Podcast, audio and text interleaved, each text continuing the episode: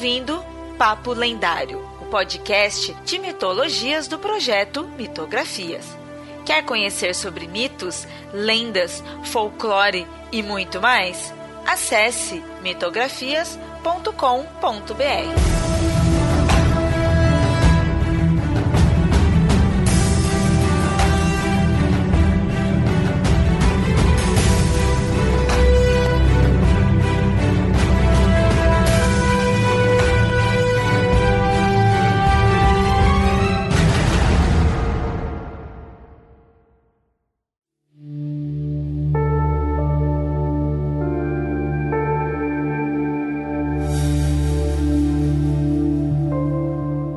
ouvintes. No episódio anterior apresentamos a ideia de imortalidade. Né? Falamos que dá para ver quatro tipos e mostramos um deles, o de longevidade, foi o que a gente mais se aprofundou, que está relacionado ao fato do corpo físico da pessoa viver por muito e muito tempo.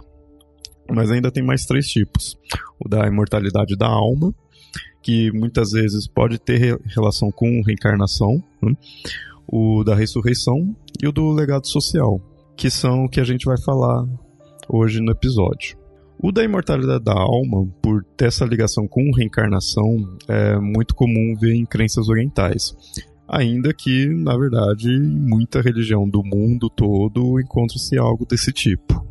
Porque a alma permanece, só que ele renasce em outros Pra quem assistiu Avatar, a lenda de Aang, e depois a lenda de Korra, é basicamente aquele conceito.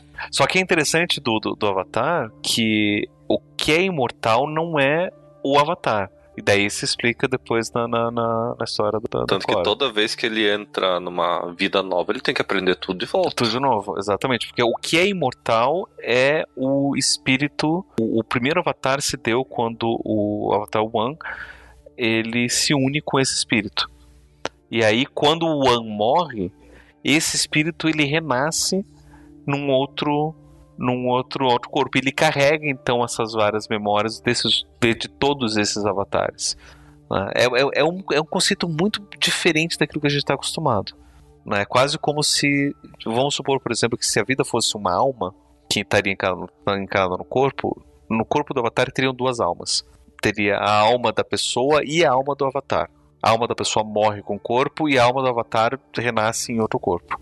Isso é muito ligado à questão do Dalai Lama, que esses líderes espirituais né, do, do, do Tibete, e que quando um morre, reencarna em outra, uma outra criança. Em, no, em Avatar tem muito isso, porque até a forma de você saber quem é o próximo Avatar é muito parecido com a forma com que os tibetanos fazem para saber quem vai ser o próximo Dalai, né? Que é levar coisas do dele para ver se reconhece, para ver se gosta. Tem, então eles pegaram muito isso, né? Então, só que você tem que educar novamente tudo do zero a criança de novo. É só uma, só uma curiosidade atual, Dalai Lama se chama Tenzin e que é o nome de um dos personagens do da, da lenda de Korra, que é o filho do Avatarang. Até essa, essa vertente do budismo, ela tem até um conceito muito interessante que você pode, por exemplo, reencarnar dividido. Você não precisa reencarnar em um corpo só. Você pode pegar partes da essência do teu espírito e jogar para corpos diferentes. Você pode, mas você esco escolheria? Vai depender do, do que você realmente precisa. Vai que você na tua próxima vida você precise de três caminhos diferentes. Isso vai de acordo com a tua iluminação. E houve um caso registrado, acho que um monge reencarnou em dois, duas crianças diferentes, em dois países diferentes. E ele precisava estar nesses países. E quando encontraram ele, acho que uma delas era americana. Que até no, no filme do, do Pequeno Buda, eles até citam essa história, mas transformam em três, mas se não me engano foram duas crianças. Questão da imortalidade da alma, eu acho que é a, a questão mais antiga que tem, né? Porque é aquela coisa que você não sabe se existe, né? Nós somos imortais como espírito, o espírito existe, né? Primeiro a gente tem que aceitar que existe um espírito, que nós vivemos por causa desse espírito, né? A primeira noção de espírito que a gente tem está relacionado à ideia de vida. A gente só vai conceber algo porque a gente vê que tem vida e então deve ter alguma substância, um algo que diferencia a vida da morte, um ser vivo de um ser morto. Tanto é que tem aquela, aquela ideia né, de que é, tentavam é, comprovar a existência de uma alma, de um espírito, alguma coisa assim. Então colocavam pessoas que estavam para morrer numa balança e viram que quando a pessoa de fato morria, o corpo perdia exatos 22 gramas que esse seria o peso da alma, do espírito, né? E, mas isso daí é, é, é É que, na verdade, quando você morre, algumas funções param, você vai perder massa.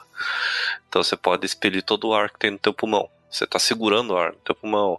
Você pode expelir certas toxinas que estão dentro do teu, teu canal excretor. Então, na hora que você morre, realmente você perde, vai perdendo, vai perdendo peso. Você não vai, vai ganhar. É, mas assim, não é no exato momento da morte e é no decorrer de algum tempo, né? Mesmo depois de você morrer, seu corpo continua soltando gases e, e enfim, perdendo massa para outras coisas.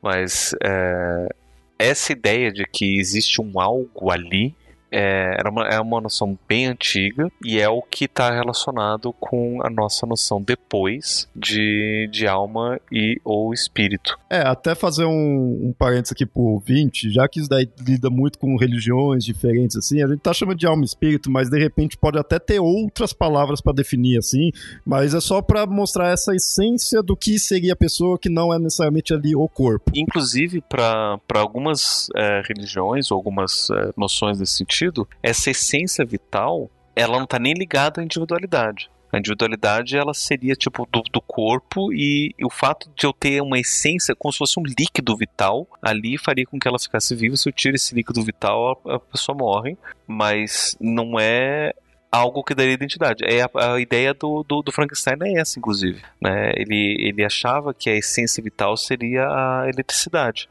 Então, se eu coloco eletricidade de novo no corpo, eu posso voltar ele à vida. Né? Mas isso não quer dizer que a essência vital tem a ver com identidade ou que a alma tem a ver com identidade, quem a pessoa é. É só um, algo que dá a vida para para alguém. E essa é uma ideia bem antiga, na verdade, né? De, de uma das primeiras, que não está ligada necessariamente à individualidade. Aos poucos, no, no passar dos séculos e das, das gerações, a gente vai associando a ideia de uma alma individual e que daria então a identidade, estaria ligado a pensamento abstrato, a, ou pensamento é, de uma forma geral, a memória, né, os processos psicológicos de uma, de uma forma é geral. É interessante pensar até em relação ao coletivo, levar em consideração a primeira ideia do, do roteiro do Matrix. Originalmente, Matrix, você não, os seres humanos eles não seriam um, um repositório de energia elétrica. Eles, na verdade, seriam um repositório de processamento computacional. Parte do, do processamento estaria sendo usado uma parte do cérebro das pessoas num coletivo para gerar toda a Matrix. Então você estaria lá dentro, por isso que era seria uma, uma relação da do coletivo e por isso que o Neil tinha até um certo conceito de imortalidade. Ele morria no mundo no mundo real, mas conseguia estar vivo no mundo Matrix. Uhum. E, é, só, e é interessante você falar do, do, do coletivo, porque a ideia de espírito durante muito tempo você não tem uma, um. As, nos relatos mais antigos de, de, de, alma e de espírito, você não tem muita, muita diferenciação. Né? É, é quase como se fosse um sinônimo para essa essência vital. Mas com o passar do tempo, principalmente a partir de uns. pelo, pelo menos no, no, no Oriente, ali na, na região da, da Grécia, mais ou menos uns 2.500 anos atrás, você começa a ter uma diferenciação entre alma e espírito no sentido de que a alma seria algo individual e o espírito seria esse algo coletivo. Né? No sentido, por exemplo, do Platão, tudo aquilo que diz respeito à minha capacidade de raciocinar, de pensamento, de memória, de experiência seria minha alma, e o espírito é, a, é o lado imaterial, né? o mundo das ideias teria o mundo dos deuses, esse, esse outro lado mais imaterial. E a alma teria uma substância quase espiritual, não seria 100% espiritual, porque a alma também está ligada ao corpo, que é material, mas a, ela teria essa capacidade também é, invisível, por isso que a gente não vê a alma, mas ela está ligada ao corpo material. E aí a gente começa a fazer uma diferenciação entre o que seria alma e o que seria espírito. Mas depois de, de algum. O, o Aristóteles vai fazer também uma, uma, diferenciação, mas depois de um, de um tempo, né, a gente, principalmente depois na, na, na Idade Média, né, com relação a, a, a Igreja Católica e Santo Agostinho, São Tomás, e você começa a ter uma. Você mistura de novo né, o que seria alma, o que seria espírito, né? Porque você vai ter essa ideia de uma alma individual e um espírito divino, mas o, o o São Tomás, principalmente, ele vai fazer a diferenciação dizendo que a alma ela é mortal. Ela é a nossa capacidade de raciocinar nossos, nossos processamentos psicológicos, né? como se fosse a nossa mente. E o que daria a vida é o espírito, o sopro divino, né, que Deus é, respirou no, no, em Adão, seria o espírito divino, que esse seria imortal, que uma vez que morre, é esse espírito que retorna para Deus e a alma, esse processamento mental morreria. Mas aí você também tem, né, depois disso, tradições espíritas que vão lidar disso de uma forma diferente, né? Dizer que são corpos diferentes, né? Você tem a alma uma coisa, o espírito é outra, e eles são mortais ou mortais de formas diferentes. Daí vai depender da, da tradição espírita. Né? inclusive com a capacidade de ter outras entidade, entidades espirituais né, misturadas. Os egípcios tinham um conceito de. É que eram três ou quatro, não é? é digamos assim, espíritos a qual você estava ligado. Caiba, um que ficava e o outro que ia, assim, um ficava meio que no, no ali onde a pessoa né, morreu, o outro que ia. É, agora não vou pôr muitos detalhes que eu não, não, lembro de cabeça, mas era bem isso daí, de ter dois. A, né? a ideia do Caio do Bar, se não me engano, era assim, você, todo mundo tinha essas duas tinha essas duas almas. E uma vez que você preparasse o corpo para a imortalidade, tinha um corpo, tinha uma dessas almas que sempre ficava com, com o corpo. Porque eles acreditavam que ia ter o momento da ressurreição. E então esse, essa alma tinha que estar sempre presente junto do corpo para poder preparar para a ressurreição. Mas depois da morte, a, essa outra alma estava livre para poder ir além. É legal quando você vê a mesma cultura ali, a mesma né, crença em si, você ter é, essas diferentes formas de imortalidade coexistindo. Ao mesmo tempo que você tem esse daí da imortalidade da alma, do, do espírito ali, você tem também da ressurreição, você também vai ter personagens querendo manter a vida mesmo em si, né, da, da longevidade. É legal você ver como que coexiste na mesma cultura. E, e, uma coisa, o Yamada tinha falado aí do, do Matrix, aí eu lembrei de algo mais, um que mais científico, que a gente tinha citado aí no, no comecinho do, do episódio, que seria essa ideia de mexer com, com a mente, né? Você transportar, que é algo que é chamado de upload mental, né? Você ia pegar a mente da pessoa e colocar em outro lugar, em um servidor, né? Uma coisa assim. Algo mais com que de sci-fi. Para mim, eu vejo isso como imortalidade da alma, né? Seguindo esse mesmo aspecto, porque você tá pegando algo que tá ali no corpo da. tá existindo junto ao corpo da pessoa e aí tira e aí não precisa mais ali do corpo. Mas é algo meio. não é físico em si né? Não é tão físico ali quanto o corpo mesmo. E é muitas vezes o que você vai usar para definir, né, nesses casos, o que é a pessoa, é o indivíduo é isso, porque porque é a, a, mente dele. E a gente já no episódio de mente, né, que a gente falou sobre o conceito de mente, a gente faz até essa comparação da mente ser meio que dessa mesma roupagem que a alma tem ou já teve mais, né, ali, mas a a mente seria algo mais recente, de ser meio que esse que define a pessoa. E aí, com essa questão do upload mental, você pega a sua mente agora e o seu corpo vai morrer, você tira e põe em outro corpo. Tipo, e se você pegasse a alma da pessoa e colocasse em outro corpo, né? Então segue esse conceito semelhante. Sabe que uma das discussões sobre a questão do teletransporte, né? Além, é claro, de toda a parte você, você conseguir fazer isso de verdade, é se você fizer isso em qualquer ser. Eu vou, teoricamente, me desmontar, desmontar a pessoa aqui e montar ela em outro local a mente vai junto, a alma vai junto? É uma discussão séria que se tem e que pode ser um empecilho e até, digamos assim, criar, por exemplo, se começamos a ter ano que vem o teletransporte no mundo, você pode criar inclusive religiões ou, ou seitas ou correntes filosóficas ou o que seja contra o teletransporte por acreditar que o que está sendo remontado é outra pessoa. aquela série que eu tava falando pra vocês, uma das tretas que tem é que existe toda uma religião, um pessoal religioso, que não aceita você é, tornar os corpos é, eternamente, na verdade eles são sempre rejuvenescidos, essa, você fazer esse rejuvenescimento eterno, né, pra sempre, é, é errado. Você deveria, na verdade, morrer como todo mundo morre, sabe? Sim, é uma fase esperada da vida, né? E a série é interessante porque ela tá bem nessa transição entre as pessoas começando a viver demais e saber. E aí elas também têm um outro problema que a partir do momento que as pessoas vão parando de morrer, quando morre alguém, eles não sabem mais enfrentar a morte, porque eles não sabem mais como lidar com isso. São, são várias tem... questões colocadas. Essa parte do teletransporte, eu lembro que teve um episódio em Star Trek que abordou isso. É aquele episódio que o Kirk é duplicado. E aparece uma versão maligna dele, né? Que na verdade é quase como se ele fosse separado em dois. Né? Então ele tem um lado que é mal e um lado bom. E o que acaba aparecendo, tipo, o que aparece primeiro é o lado bom do Kirk, e só que o lado mal ele acaba aparecendo depois e acaba causando confusão até que eles descobrem e tentam, encontram um meio para poder reunir. Eu tava pensando agora, eu acho que dos, dos quatro tipos que a gente tem aí citando, eu acho que esse da imortalidade da alma seria realmente o menos, assim, pé no chão. Ele se prende muito à questão da crença, das religiões, assim, realmente porque, por exemplo, o legado social. É, é, quase que é, é, o nome, né, já se explica, legado social, legado da, da pessoa em si ali. O da, da longevidade. A gente tem animais que são considerados imortais de forma de longevidade porque regenera, né, quando chega numa data regenera, então você considera esse que de longevidade e o próprio conceito aí de, de gente tá melhorando a saúde, tomando remédios, né, para manter algo assim, né? Claro que não necessariamente vai acabar, né, ser realmente imortal, mas vai ter esse conceito da, da longevidade.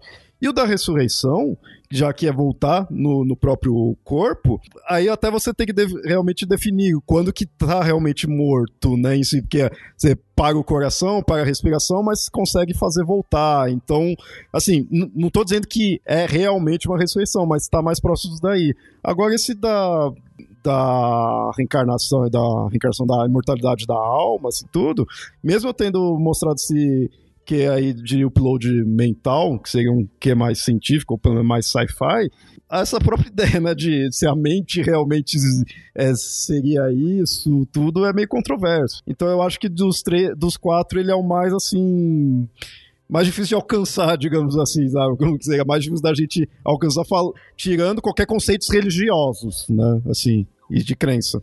Porque se você for pegar por conceitos de crença e religião, muitas vezes já está até definido ali. Ó, não, você tem esse corpo, mas tem a alma que depois vai para tal local, tudo já é uma coisa mais, mesmo que desconhecido, mas já estabelecido. Levando em consideração a crença da maioria das pessoas, principalmente no Brasil, essa é a que as pessoas acham que é a imortalidade mesmo. Todas as principais religiões falam de imortalidade assim. Até se a gente vai levar em consideração, por exemplo, que, por exemplo, a gente não tem como alcançar a imortalidade, ponto as pessoas morrem. A única forma que a gente pode considerar imortalidade nesse sentido seria levando em consideração que a nossa vida permanece depois da morte e teria uma certa continuidade dessa alma, desse espírito depois. E é o que boa parte da, das religiões acaba é, defendendo hoje em dia. É o único que realmente 100% você diria que é imortalidade, porque longevidade você ainda pode pôr que uma hora a pessoa morre. Ressurreição, a pessoa pode morrer novamente. Até o legado social, que quando a gente se aprofundar nisso daí, eu tenho uns certos poréns com isso, ele pode acabar. Agora, esse da alma, não. Você considerar que existe um local eterno e que tudo as almas vai ficar nesse local tudo e vai para sempre mesmo que a gente não consiga realmente imaginar o que seria algo para sempre apenas definindo dessa forma tá lá. Então é 100%, né, imortal.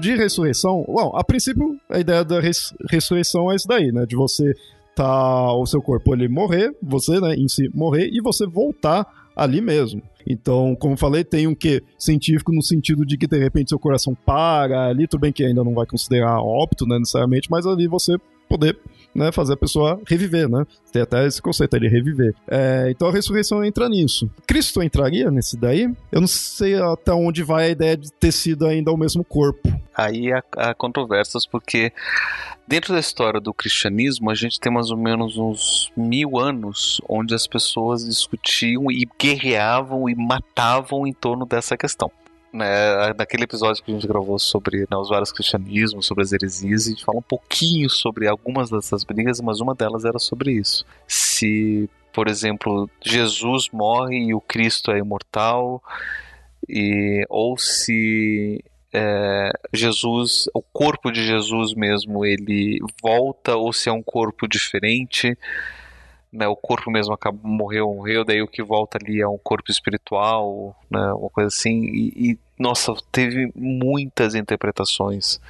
E eventualmente a Igreja Católica decide por algumas posições, só que mesmo assim acaba não sendo é, consensual, porque você, a partir do momento que você tem a reforma protestante, você tem a possibilidade de novas interpretações e é o que acaba acontecendo. Né? Denominações protestantes diferentes acabam tendo interpretações diferentes sobre o que seria isso. Ah, então não tem uma resposta clara sobre Jesus em qual ele se encaixa. Mas isso a gente tem figuras que né, representam daí do, do Cristo fica esse meio dúbio, né? Assim. Uma outra figura que a gente tem é do o, o Doctor, né? Entraria nesse de ressurreição, né? De morrer e regenera, né, e volta ali, mesmo que o corpo modifique, mas tá no, no mesmo, né, em si. E uma figura muito famosa nessa parte de é, ressurreição, e ela simboliza isso, é a Fênix. Porque a da ressurreição, você vê que ela está realmente ligada com morte, porque o, os outros entra muito na ideia de evitar, né? Ou, ou jogar mais para frente. Agora, a da ressurreição você precisa morrer que é a ideia de você né, voltar à, à vida. E a Fênix é isso, né? Ela se queimar e aí ela ressurge das próprias cinzas. Então ela é um dos principais é, imagens que a gente tem disso. Um que eu fico. Eu, eu, pus aqui como longevidade, mas agora eu fiquei pensando, né? Se ele também não encaixa nisso aí, que é o próprio conceito do vampiro. Porque o vampiro, por mais que também tenha a ideia de você matar ele depois, destruir ele, né? Seja com, com estaca ou cruz, ou o que for que seja, né? No, na qual mitologia esteja utilizando. Mas assim, ele morreu. E aí ele volta. Só que assim, é, muitas vezes você não considera que ele tá vivo, ele é um ser morto, tipo um zumbi também, né? Você não vai considerar que ele tá vivo, mas ele tá ali agindo. Ele tá né, interagindo, ele tá tá consciente, né, em si, só que também muitas vezes para, né, ele não envelhece mais, então o, você vai pegar, tipo, vai, o Drácula, pô, tem anos e anos, né, tem séculos ali de dele tá ali, não, envelhecendo. Muitas vezes também não envelhece por precisar de um alimento, né? Muitas vezes do sangue, né? Se coloca dessa forma, então volta aquele conceito, né? De você se alimentar de algo para manter a longevidade, mas ao mesmo tempo ele morreu e voltou, né?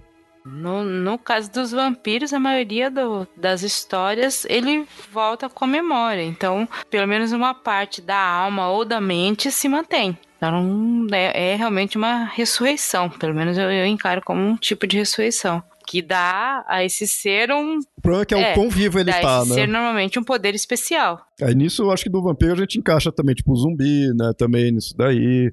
O, porque ele tá ali mesmo que, de repente, mesmo até que você não colocar a questão das memórias, mas tá ali o corpo dele interagindo, né? Nesse do, do, da ressurreição, a gente até coloca um, um quê científico no conceito da criogenia, e aí a gente pode voltar lá também para a longevidade quanto para a ressurreição. Porque a criogenia, o conceito dela vai de desde você, de, assim, a pessoa está com algum problema, ainda está viva, está com algum problema, e você põe a criogenia, né, para manter ela até conseguir né, é, resolver isso. Então, todo nesse período, ela não morreu, né, não envelhece, nem mesmo envelheceu, ou então, mesmo até se ela é, estiver morta.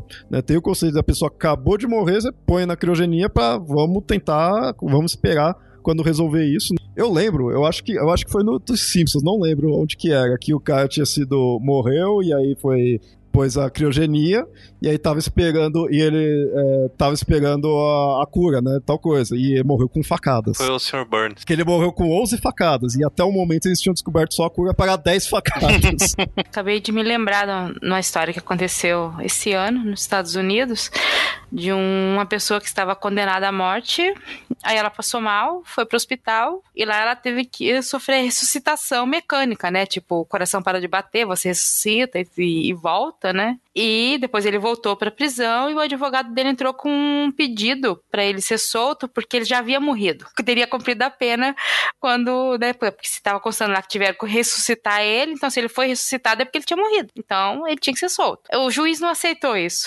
A gente tá falando do, dessas questões assim de é, cada religião vê de um jeito, ou, na, ou mesmo na questões filosóficas e tudo, mas quando você entra na parte legal também, isso dá um, um problemão. Você realmente tem que estar tá definido o que, que, tá, o que, que é vivo, o que, que não é vivo, o que, que é a pessoa em si. Né? Todo mundo sabe por que, que o juiz não aceitou, né? Se existe um caso que deu um resultado, provavelmente casos similares vão dar o mesmo resultado. É que no caso não foi só isso, ele disse que não, que ele teria que ter sido dado a pena, como é que é? A morte teria que ter sido certificada por um legista de que ele não, né, que ele estava realmente morto, morto. A partir do momento que os médicos só constataram uma parada cardíaca e conseguiram fazer ele voltar, não, não era considerado pena de morte. Aí depois mataram ele pela pena de morte. Quer dizer, acho que não mataram ainda, mas ele ainda vai ser, morrer pelas mãos do Estado. É, se for pra questão de ter parada cardíaca, então também já revivi, já, já tive a questão de mortalidade. Não, você ressuscitou. Ressuscitar é uma coisa. Isso não necessariamente traz imortalidade. É, se você continuar ressuscitando com todas as vezes que você morrer, você pode se considerar imortal porque você não morre. Por definição, é isso. Mas você tem que ressuscitar todas as outras vezes que você morrer. Se você morrer e não ressuscitar, daí não é mais imortal. A gente vai saber isso na próxima todas vez. Todas as vezes que eu morri, eu ressuscitei. Então... É que tem um senhorzinho que foi fizer a festa de aniversário dele esses, esses dias, que 6, 102 anos, e perguntaram qual é o segredo dele? É não morrer. Pronto. Boa. Boa. É o segredo da, da imortalidade, não morrer. Esse de, da ressurreição, é, como eu falei, né, na, na parte científica a gente falou da, da criogenia, mas o próprio conceito da regeneração, ele pode, em alguns casos, indo para tipo, narrativas mais sci-fi ou, ou coisas fictícias, né, em geral, ele pode nem atingir a morte, então aí nem entraria no caso ressurreição, ou pode né, morrer e voltar. A gente tem do Highlander, né? A gente tem isso daí, que ele morre e retorna.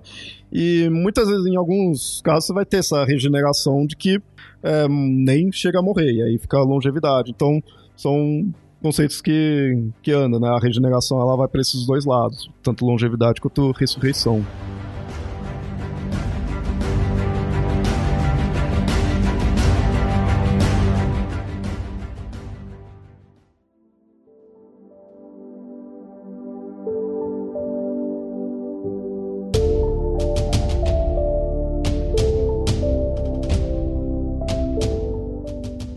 Último tipo de imortalidade que a gente tem, a gente já citou ele em alguns pontos aqui, que é o do legado social. Ele talvez seja o mais plausível, né, de todos assim, é, apesar que eu tenho alguns poréns nele, mas é interessante que é a ideia de você manter a memória da pessoa, né, a memória de algo, mas a memória não na pessoa em si, mas na cultura, né, na humanidade, na civilização.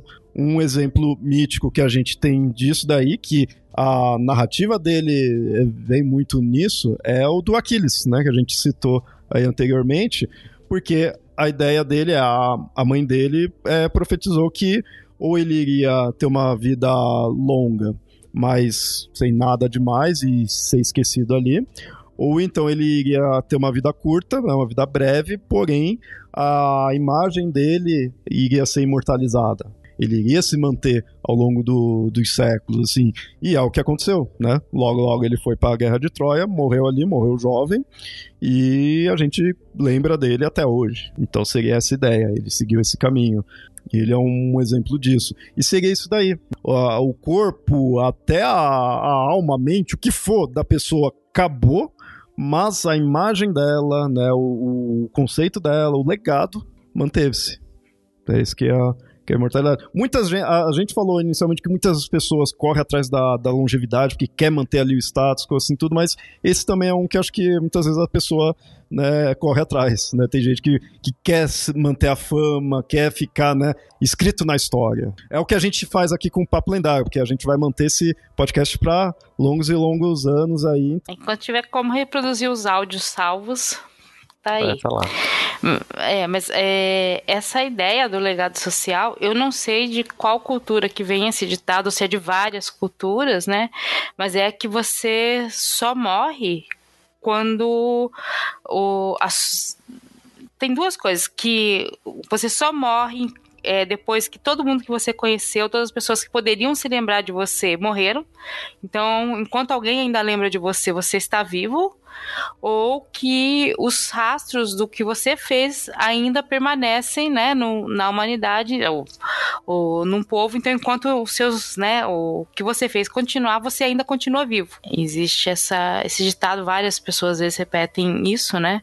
E é por isso que às vezes algumas pessoas megalomaníacas resolvem construir, sei lá, uma pirâmide para que não esqueçam dela ou um túmulo enorme, ou você dá o nome da pessoa para a rua, para o viaduto, para tudo, para que ela ou não. para todas as cidades que você conquista, né, Alexandre o Grande. Ou faz mais estátua gigante que cospe fogo e fica gritando de 5 em 5 segundos. Lembrem de mim, lembrem de mim. Aonde é isso? Futurama o Bender vira um, um, faraó num planeta, ele manda construir uma estátua gigante dele mesmo. É interessante isso daí, né? Que é, que é esse conceito megalomaníaco e essa. Como, como eu tinha falado, que ou a pessoa quer essa longevidade ou quer essa questão do legado. E eu acho que o do legado vem quando a pessoa percebe que tá, longevidade não vai ter jeito, não, não vai conseguir, né? Tipo, o Gilgamesh ali que. O Gilgamesh é um exemplo, né? Quis a longevidade, não conseguiu, mas conseguiu do legado. A pessoa cai a ficha que, pô, realmente não tem como, né? Não vou viver para sempre, então pelo menos vou manter. E assim, legado, e, né? e, pessoalmente eu acho esse tipo de mortalidade uma coisa muito bacana pra gente pensar, no sentido de que enquanto a gente fica pensando que o meu desejo por imortalidade tem a ver com as minhas memórias da minha vida, a gente vai desejar a, a longevidade. Mas a partir do momento que a gente percebe que as memórias elas não são minhas, as memórias são da humanidade, aí o legado social já, já passa a ser o caminho. Então a gente vai querer fazer alguma coisa para deixar uma marca. Né? É, é, é, é, essa diferenciação ela é muito importante, principalmente dentro da psicologia, quando a gente vai pensar, por exemplo, na educação de pais e filhos. Né? Enquanto os pais ficam pensando, não, os filhos são meus, eles me pertencem, então eu posso fazer o que eu quiser com o meu filho porque ele é meu, você está criando hum, pessoas doentes e pequenos monstros. Né? E a partir do momento que você percebe que não, eu estou só cuidando do filho, mas meu filho pertence à humanidade, ele não pertence a mim, aí você começa a ter uma relação mais saudável. Né? E, e, psicologicamente, quando a gente começa a sair desse, dessa individualização desses processos e entender que tudo isso pertence a um. A gente pertence a uma humanidade, a, um, a, um, a uma forma de vivência bem mais é, coletiva, é, a gente consegue ter uma vida um pouco mais tranquila e a ideia de imortalidade pelo legado social entraria nesse caminho também. É quase como se fosse uma ideia mais madura de, de reconhecer a própria a própria mortalidade e, e a imortalidade do que você pode fazer. É interessante até pensar em relação até à história do, do próprio Superman, que tem isso. No, nas histórias mais famosas, boa parte do, do legado do Superman é, na verdade, a forma que ele foi criado pelo, pelo pai terráqueo dele. O pai kryptoniano sabe que, ah, tô mandando meu filho para outro planeta, porque meu planeta tá morrendo, e meu filho vai continuar meu legado. O pai kryptoniano do Superman tá vivo no Superman. Tá vivo nele. Então, o pai terráqueo transformou ele no super-herói. Tanto que até tem histórias mostrando o que aconteceria se o Superman não fosse criado pelo, pelo Jonathan Kent. Uma das melhores é o, por assim dizer, o Red Son. Entre a foice e o martelo.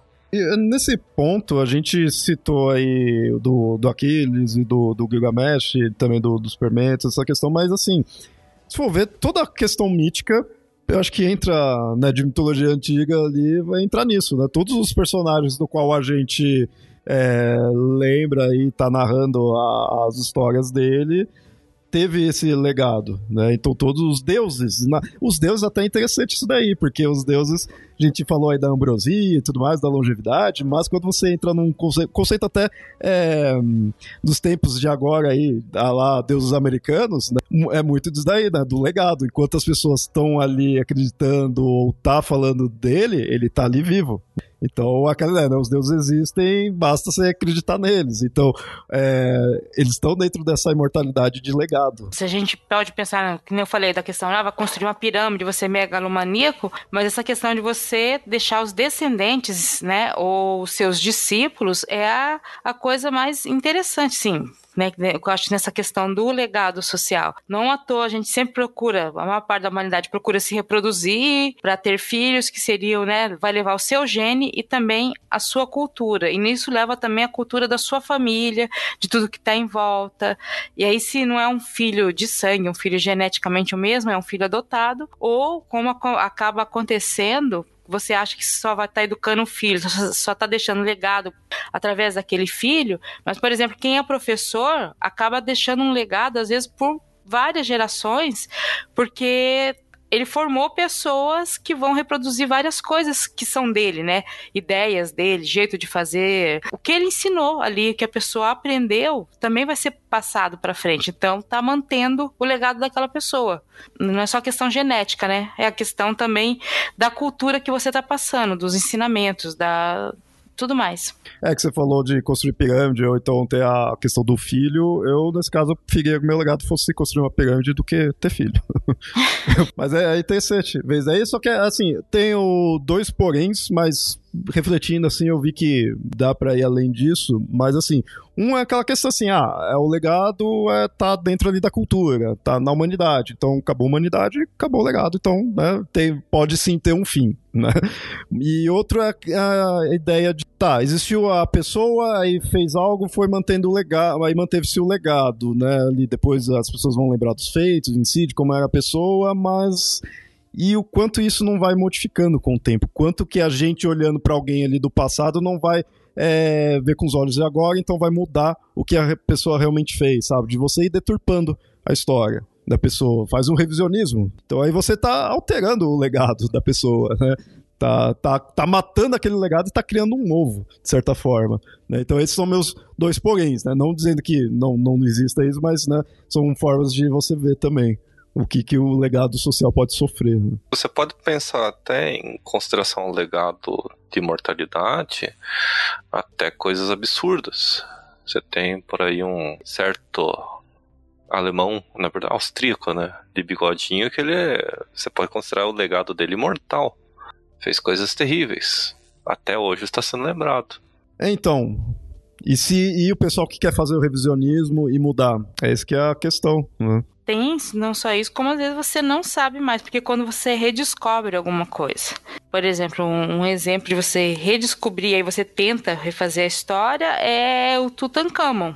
Ele sequer constava, se não me engano, da, da, da lista de faraós que foi feita na época que o Egito já estava sob domínio grego. Fizeram uma lista enorme de, de dinastias de faraó, teve um historiador grego que fez isso, e não tinha o Tutankhamon ali. De repente, descobrimos, né, foi várias escavações, foi vendo que tinha mais dinastias além daquelas da listagem, e de repente você acha o Tutankhamon que não estava em nenhuma, e, e, aí? Aí agora você está reconstruindo toda essa história, e nisso existem várias versões, tanto a dos pesquisadores, como a dos livros, como a dos místicos, como tudo. Só que o legado tá lá, né? Todo mundo sabe que ele existiu. Nesse sentido, então, acabou tendo uma ressurreição social. Né? Você não sabia ali, né? E aí o legado só veio depois que descobriu. Então, né, ressurgiu. de certa forma, juntou meio que os dois. Ele não exatamente construiu uma pirâmide, mas a, o tumba que ele construiu serviu para manter a história dele. Se é exatamente a história dele né? Porque também tem outra coisa. Aí nós temos que ver a questão da perspectiva. Eu entendo de uma maneira quem convive comigo talvez tenha outras impressões de mim que não são as mesmas, né? Não é o mesmo que eu tenho. E aí, se a pessoa contar o que ela acha de mim, ela tá fazendo uma revisão da minha história? Ou é o ponto de vista dela? Imagina no teu velório. Sempre vão fazer revisionismo sobre a tua história. Vão contar, na verdade, a tua história pelo ponto de vista deles, não pelo teu ponto de vista. Por isso, então, vou, vou ver se eu hum, faço já uma biografia minha antes, já pra deixar ele falar: quer contar a minha história? Conta essa daqui. Não tem que ir contando nenhuma outra. Vai estar tá lá no meu velório, vai estar tá aqui, ó. A minha história é aqui, ó. Não vem ninguém querer falar outra coisa, não. Eu que escrevi, eu sou o que sei mais aí de mim, então acabou. Pensa bem, quando você vai embora, o que sobra de você? Sobra o, o contato que você teve com uma pessoa, que foi um contato bem grande, por exemplo, você viveu, conviveu durante 10, 20 anos com essa pessoa. Essa pessoa vai ter uma uma imagem sobre você. Mas você vão ter pessoas que você teve contato durante dois, três dias ou algumas horas. Essas outras pessoas vão ter outra imagem sobre você. Então você vai ter várias imagens, vários símbolos. É que nem até o.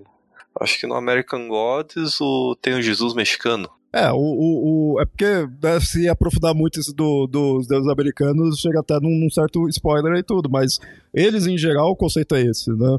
Já que tem o legado ali, você tem o legado daquela versão, né?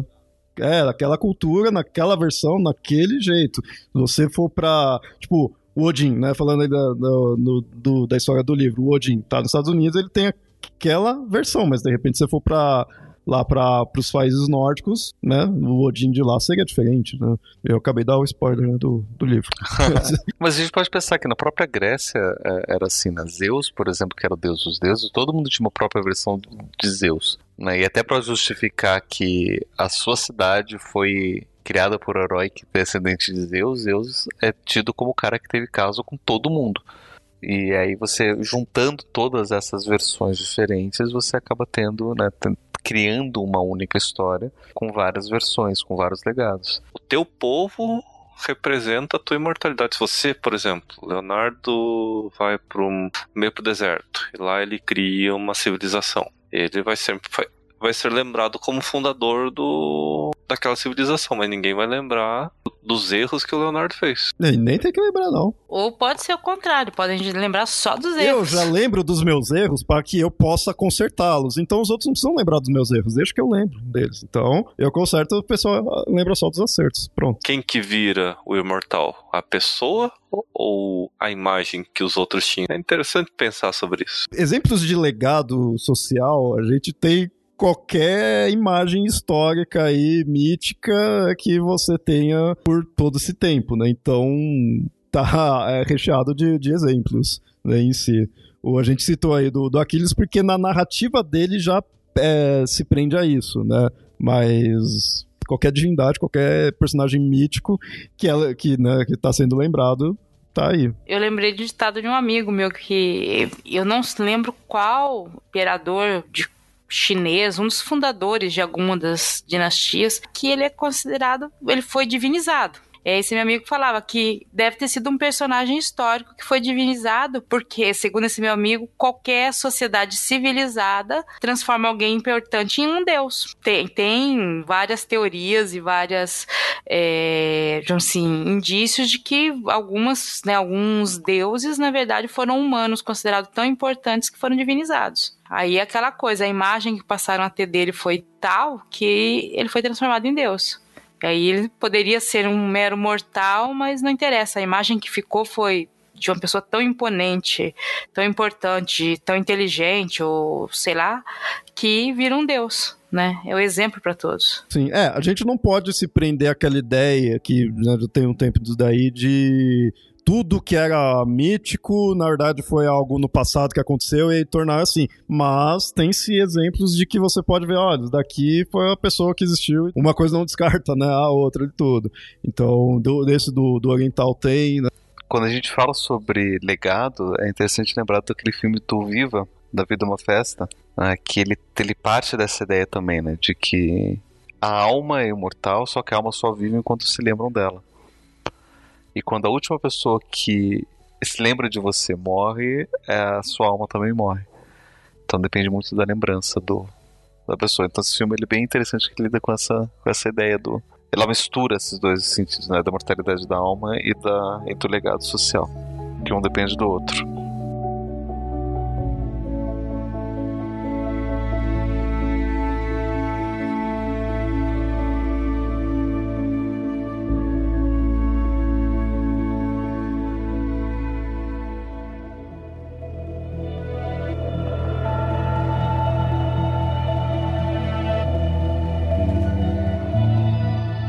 Apesar de citarmos né, conceitos míticos e religiosos, em alguns momentos aí você viu que a gente chegou em questões da ciência, né, quanto à imortalidade. Alguns animais, o upload mental, criogenia, né? Mas na verdade, assim, digamos que seriam conceitos científicos e de ficção científica, né? Acho que se fosse só ciência, tipo, entregue o quê? Vamos ver. Porque até a criogenia é meio assim, né? Seria da longevidade né, desses animais, porque já que tem essa definição né, de imortalidade biológica, porque tem alguns animais né, que chegam numa certa maturidade e aí eles voltam para outro estágio. Né, então eles não vão envelhecendo. É, de exemplo, a gente tem as hidras e algumas águas-vivas. Né? É, tem, tem outros né, também animais. Mas assim, na natureza, o que mais a gente pode encontrar desse tipo? Tem células humanas que tecnicamente são imortais. Células da Henrietta Lacks, né? Isso, que essas as células de Hela que chama. Ah, é verdade, verdade, verdade. É, essas células de, de, de Hela são células que foram tiradas de uma uma paciente de câncer que para poder estudar e, e viram que essas células meio que se reproduziam e crescia e isso foi, sei lá, na década de 50, 60 e até hoje estão aí sendo usadas inclusive para vários experimentos científicos, tá? Pelo fato dela se reproduzir, tem vários laboratórios diferentes, né? Mas assim, é, é, são as mesmas células ou são tipo filhas, assim, estão tá, se reproduzindo? Aí entra de novo nessa questão do, do que, que a gente vai considerar é, tá, dentro dessa, dessa reprodução. Porque assim, vamos pensar, você tem uma célula. Quando ela se divide em duas células diferentes, né, como a reprodução da, da própria célula, é, essas duas novas células são duas cópias da mesma célula original? São células filhas da mãe, a mãe morreu? Como é que a gente vai considerar? Porque é isso que está acontecendo com essas células do, do, do tumor. Elas só estão se reproduzindo, elas, elas, se multiplicam. O que a gente vai dizer? A mesma célula? São, mas em, em tese, se a gente vai considerar que até mesmo um tumor ele tende a morrer, né? porque por conta da, da, da forma de multiplicação do, das células, cada vez que, que você é, uma célula passa por uma, uma divisão dessas, parte do DNA se, se, se desfaz, se não me engano, uma parte do DNA chamada de, de telômero, que seria a parte da molécula do DNA que daria a longevidade. Então, se um telômero muito longo e resistente, ele pode se multiplicar por várias vezes. Se tem um telômero mais curto, tem menos vezes, tem menos tempo de se multiplicar. Isso, inclusive, é um problema quando a gente vai clonar um corpo, porque quando você clona, por exemplo, isso aconteceu com a Dolly, né? Pegou-se uma célula de uma ovelha adulta e fez um clone colocando num, num óvulo, né? É, e daí nasceu a ovelha que foi crescendo como se fosse uma ovelha bebê. Só que essa ovelha, ela foi, como foi tirada de uma ovelha adulta, o telômero já estava desgastado. Então ela acabou sofrendo em idade precoce dos problemas da velhice. Sim, é, e essa questão do telômero, esses animais que são considerados imortais biologicamente, eles trabalham nesse conceito do telômero. Uhum. E, inclusive, tem muitas pesquisas é, científicas dentro da biologia e da, da medicina que trabalham com a ideia de promover uma longevidade ou uma mortalidade, tentando trabalhar em cima do telômero do nosso DNA. Né? Então, se a gente quiser trabalhar com a gente em cima de uma imortalidade maior, ou de uma longevidade maior, a gente teria que trabalhar uma forma de manter esse telômero, de aumentar esse, esse telômero. Tem muita gente que já está que já tá trabalhando, que já está pesquisando. Não sei quão perto ou longe eles estão chegando de, de alguma coisa ligada a isso, mas a, o caminho para se para seguir é esse, né? Se a gente vai trabalhar com uma imortalidade humana, biológica, que é a ideia de longevidade, tem que se trabalhar em cima dos telômeros. Isso a gente já sabe. O problema é que a gente não sabe como fazer isso. Se a gente conseguir consertar telômero, em tese, a gente consegue inclusive reverter a idade. Pegar alguém velho, faz uma terapia genética para poder reverter telômero e a pessoa ela sai mais jovem. Em tese, daria para fazer isso mas não sei da, da viabilidade efetiva disso. Isso daí já deve tam, também relacionar com aquele negócio de transhumanismo, né? Isso. A ideia do transhumanismo é uma outra ideia também de, de imortalidade bem interessante, que acaba se encaixando nessa ideia de, de, longevidade.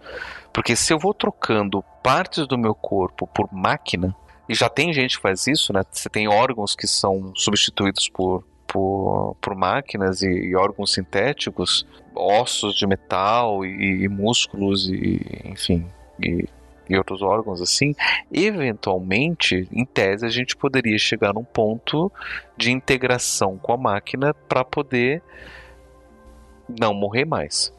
Né? Então, se o nosso cérebro, parte do nosso cérebro começa a dar problema, a gente troca por um chip, vai trocando as partes, como a ideia lá do, do, do navio de Teseu, vai trocando. E, em tese, seria uma forma da gente também estender a nossa vida pelas máquinas. E as partes mecânicas são mais fáceis de serem trocadas depois, né? Então, essa é uma forma também de que estão se explorando, né? Através do, do transhumanismo e da, da integração homem-máquina essa, e eu acho mais viável esse, essa troca gradual do que simplesmente pegar a consciência e a mente e jogar no computador, porque né, consciência e mente não existe. Mas se for essa integração do próprio corpo com a máquina, aos poucos essa ideia da, da nossa identidade ela pode ser integrando né, com, com essas experiências da, da máquina nesse sentido. E aí a gente passa a ser humanos diferentes, transhumanos, né, no caso, mas potencialmente mortais também. Eu penso nos dilemas filosóficos disso, do transhumanismo, né? De de repente você. Será que você continua sendo humano quando você tem, sei lá, mais de 60% do corpo máquina? O Asimov que escreveu o Homem Bicentenário, né? E, e, lá ele discute mais ou menos isso, né? Porque no, no Homem Bicentenário é um robô que vai criando uma forma de se transformar em humano, mudando aos poucos as suas partes é, mecânicas e se transformando mais humano. Enquanto ele está fazendo isso, ele desenvolve tecnologia para aprimorar os seres humanos. Né? Então, de certa forma, ele se torna mais humano porque ele constrói partes sintéticas, semissintéticas, que os outros humanos passam a usar também. Né? Então ele cria um sangue sintético, um órgãos sintéticos e os outros humanos passam a usar como se fossem deles. Então, em tese, todo o corpo dele é humano, porque todos os humanos também, de certa forma, estão usando partes que é igual ao corpo dele. Só que o que nos outros são partes, nele é todo. Né? E aí é, é parte desse, desse dilema filosófico, né? E, e, no, fim, e no, no, no, livro, eventualmente, ele é considerado, né, o spoiler né, do homem bicentenário, ele é considerado um humano de 200 anos de idade. Ele é considerado humano não mitológico, mais, mais velho. Mais velho, exatamente, porque ele chegou a viver 200 anos de idade, que é todo esse tempo. Né, de... Ele recebe a notícia segundos antes de vir a falecer. Tem essa, essas, essas reflexões filosóficas, né?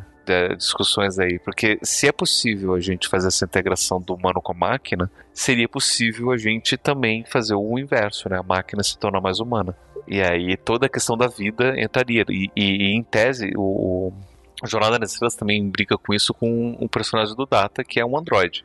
Ele é androide, ponto. Só que o sonho dele é se tornar humano, e aos poucos ele vai se aprimorando nesse sentido, mas principalmente com relação ao, ao comportamento e à programação dele. Né? E, e, no decorrer do, da série dos filmes entra é, a integração dele com partes é, biológicas. Ele tem, ele aprende a sonhar, ele tem um chip de emoção que é colocado no, no cérebro positrônico dele, que ele desenvolve emoções humanas. ele tem que aprender como lidar com essas emoções. Né? Então ele vai aos poucos emulando até que né, se questiona, né? será que ele pode ser considerado um vivo? E se ele fosse considerado vivo, em tese ele poderia viver para sempre, já que a máquina ele não tem prazo de validade. E a máquina pode simplesmente trocando as partes com defeito e, e viver. E aí seria um incômodo, né? O, o Picard, inclusive, ele, ele, ele tem uma conversa com o Data nesse sentido, né? que se você for considerado vivo, em tese você é considerado ia ser considerado imortal e os nós humanos vivos a gente tem problemas com pessoas que se apresentam imortais pra gente. Né? A gente tende a não aceitar muito bem, né? Né? Tem, tem alguns episódios que são discutidos isso. Então, é, é, essas discussões todas científicas, elas, elas são bem interessantes. Principalmente hoje em dia, que a gente já está vivendo num período onde a ciência já está fazendo muita coisa além daquilo que a gente sonhava ser possível para a existência. A gente já está curando doenças que antes, tipo, nossa, você pegou tuberculose, meu Deus, você está morto a ciência está desenvolvendo muita coisa nesse sentido. E a ideia do transhumanismo, de uma forma geral, é você utilizar tudo isso para ir além daquilo que a gente considera ser viável, né? E se a gente conseguiu chegar até esse ponto agora, é capaz que no futuro não muito distante a gente consiga ir bem mais longe também.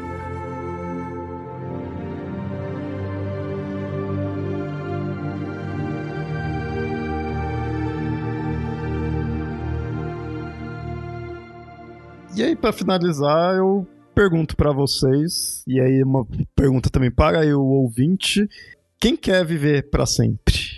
Vocês gostariam de viver para sempre? Se aparecesse alguma entidade e falasse, não, você tem, consegue, por mágica, conseguisse te dar a imortalidade de uma hora para outra. Vocês aceitariam? Eu ia colocar uma condição. Eu iria aceitar se, junto com a imortalidade, viesse também a juventude, que eu não envelhecesse mais. Porque eu já vi muita história onde, tá, beleza, vou ter mortalidade, mas você vai envelhecer que não dá muito certo. Tem inclusive uma história muito interessante, né, que eu recomendo que caso vocês consigam encontrar uma, uma, uma, uma, é, uma noveleta, tem 40, 50 páginas, chamado O Imortal. Do, o autor, se não me engano, se chama Márcio Feijó, que conta mais ou menos essa história. Né? Eu, eu eu não, eu não quero dar spoiler porque essa história é bem divertida. Mas parte da história, não é toda, parte da história envolve o dilema de um cara que quer ser imortal. E ele faz de tudo, seitas satânicas e tudo que ele consegue para poder ser imortal. E parece que dá certo. Só que tem todo esse dilema que ele pede para ser imortal, mas ele não pede para ser jovem. Então ele envelhece, fica com diabetes e problema no coração, e fica cego, paralítico. E mas é imortal. Então, se mantesse a juventude e a saúde. Eu, eu não ia ver muito problema em ser imortal, né? Principalmente porque daí eu ia ter tempo para fazer o que eu quisesse. E você, Amada? Faria um pedido parecido, a única diferença é que eu não queria ter dívida. Quando você viver para sempre, é que você tem dívida para sempre também. Mas assim, ter dívida para sempre não é muito problema, porque assim, eu posso ter hoje, é, comprar uma ação que vale né, um real, daqui a algumas centenas de anos essa ação vai estar valendo milhões de reais. E aí eu consigo pagar as minhas dívidas e ou então dar o calote, foda-se, né? A pessoa que tá me cobrando já morreu. Então não ia ter problema com relação a isso.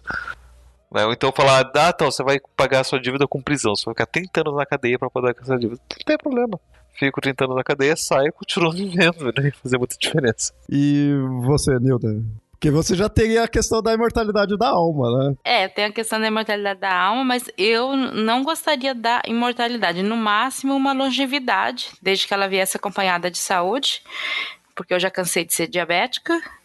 Imagino a vida eterna como algo que acabaria ficando tedioso, acabaria ficando complicado para você viver.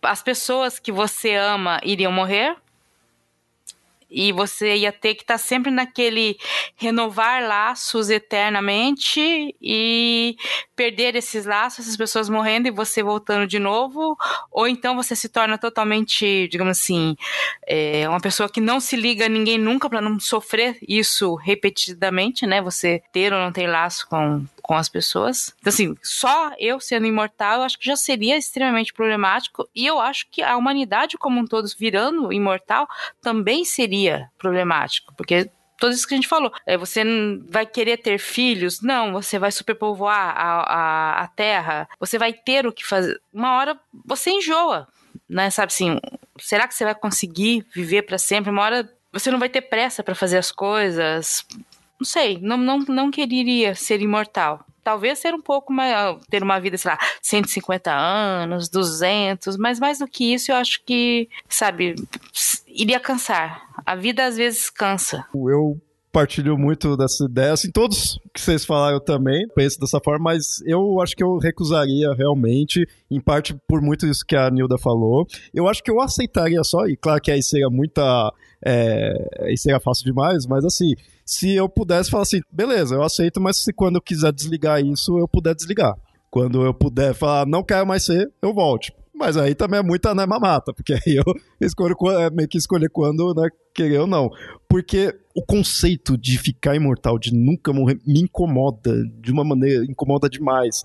Tanto que eu, por não ter religião, por não ter crença nenhuma, a própria ideia da alma de viver num, num, céu, num paraíso para sempre, e considerando ainda que eu tenho esse mesmo tipo de cabeça, também me incomoda, sabe? Então, o próprio conceito que religiões já colocam me incomoda, eu recusaria com certeza, muito por esse conceito aí, tipo, vou perder tudo, vou ter que me, é, me afastar. Eu, eu, imagino que se, se isso não vier com uma sanidade perfeita, eu vou ficar louco.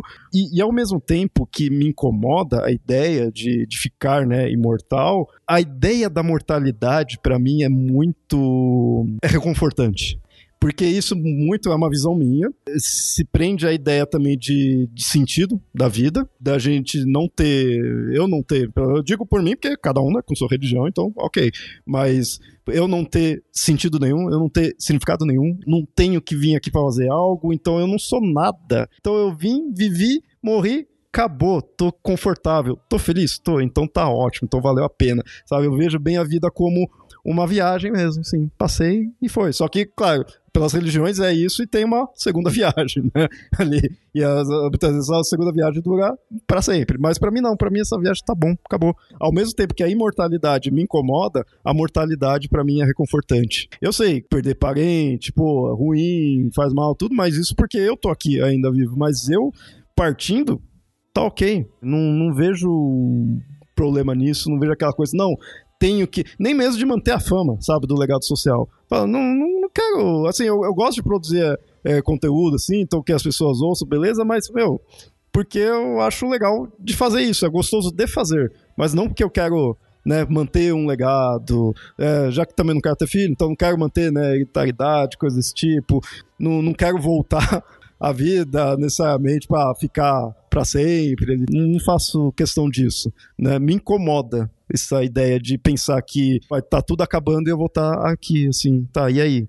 Vai chegar uma hora que, que nem a Nero falou, uns alguns anos a mais aí, uns 200 anos, legal, sabe? Pô, maneiro, quero ver como vai estar tá as coisas, mas eu quero que uma hora pare, uma hora tem que acabar. Para mim tudo tem que ter um começo, meio e fim. O famoso tchau e obrigado pelos peixes. Exatamente. Para mim é gostoso pensar na ideia da mortalidade, sabe? Pensar que acaba. Sabe aquela série que toda hora renovam e a temporada já tá uma droga e aí você até que assiste, mas tipo, você, porra, que merda, sabe? Minha vida ia se tornar nisso, sabe? Uma temporada de porra, mais uma temporada. Talvez uma hora fique esse tédio mesmo de série sempre sendo renovada, né? Mas eu lembrei de uma frase que eu escutei essa semana, que é que a gente só pode vencer a morte se a gente enfrenta ela. E a única maneira de enfrentar a morte é morrendo. Mas vocês possuem mais alguma consideração? Vivam, vivam a vida, aproveitem. Não se rendam ao medo e, e sigam em frente, que é a melhor maneira de enfrentar isso. Vivam, porque um dia você vai morrer. Então, viva.